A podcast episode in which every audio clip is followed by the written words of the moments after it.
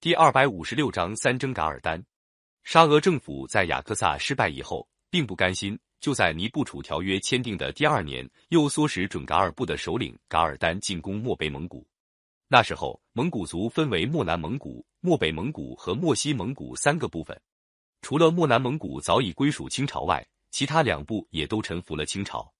准噶尔是漠西蒙古的一支，本来在伊犁一带过游牧生活。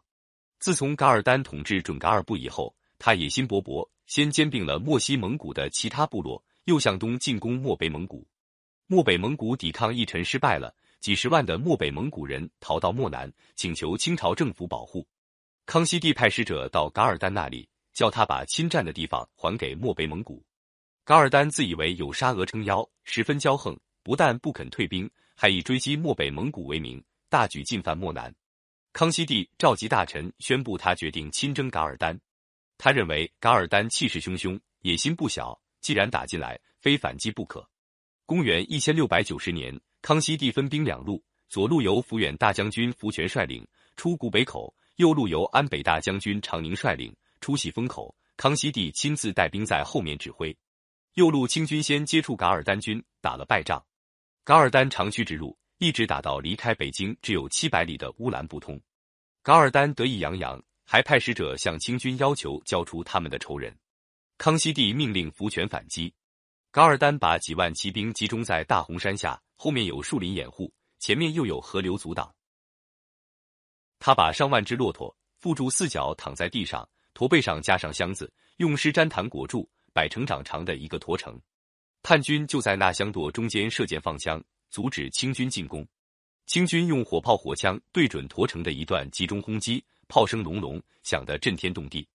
驼城被打开了缺口，清军的步兵骑兵一起冲杀过去。福全又派兵绕出山后夹击，把叛军杀得七零八落，纷纷丢了营寨逃走。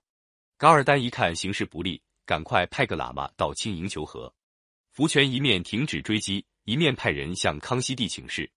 康熙帝下令说，快进军追击，别中了贼人的诡计。果然，噶尔丹求和只是缓兵之计，等清军奉命追击的时候，噶尔丹已经带了残兵逃到漠北去了。噶尔丹回到漠北，表面向清朝政府表示屈服，暗地里重新招兵买马。公元1694年，康熙帝约噶尔丹会见，订立盟约。噶尔丹不但不来，还暗地派人到漠南煽动叛乱。他扬言他们已经向沙俄政府借到鸟枪6万，将大举进攻。内蒙古各部亲王纷纷向康熙帝告发。公元1696年，康熙帝第二次亲征，分三路出击。黑龙江将军萨布素从东路进兵，大将军费扬古率陕西、甘肃的兵从西路出兵，截击噶尔丹的后路。康熙帝亲自带中路军从独石口出发。三路大军约定时期加攻。康熙帝的中路军到了科图，遇到了敌军前锋，但东西两路还没有到达。这时候有人传说沙俄将要出兵帮助噶尔丹，随行的一些大臣就有点害怕起来，劝康熙帝班师回北京。康熙帝气愤地说，我这次出征没有见到叛贼就退兵，怎么向天下人交代？再说我中路一退，叛军全力对付西路，西路不是危险了吗？当下康熙帝决定继续进兵克鲁伦河，并且派使者去见噶尔丹，告诉他康熙帝亲征的消息。噶尔丹在山头一望，见到康熙帝黄旗飘扬，军容整齐，连夜拔营撤退。康熙帝一面派兵追击，一面赶快通知西路军大将费扬古，要他们在半路上截击。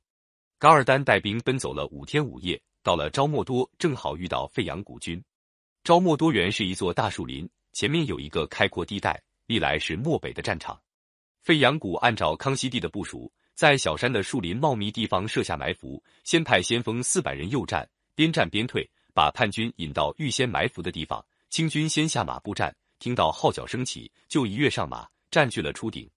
叛军向山顶进攻，清军从山顶放箭发枪，展开了一场激战。费扬古又派出一支人马在山下袭击叛军辎重，前后夹击，叛军死的死，降的降。最后噶尔丹只带了几十名骑兵脱逃。经过2次大战，噶尔丹叛乱集团土崩瓦解。康熙帝要噶尔丹投降，但是噶尔丹继续顽抗。隔了1年，康熙帝又带兵渡过黄河亲征。这时候噶尔丹原来的根据地伊犁已经被塔吉尔侧王阿纳布坦占领，他的左右亲信听说清军来到，也纷纷投降，愿意做清军的向导。噶尔丹走投无路，就服毒自杀。打那以后，清政府重新控制了阿尔泰山以东的漠北蒙古，给当地蒙古贵族各种封号和官职。清政府又在乌里雅苏台设立将军，统辖漠北蒙古。后来，噶尔丹的哲策旺阿纳布坦攻占西藏。公元1720年，康熙帝又派兵远征西藏，驱逐了策旺阿纳布坦，护送达赖喇嘛60进藏。以后，清政府又在拉萨设置驻藏大臣，代表中央政府同达赖、班禅共同管理西藏。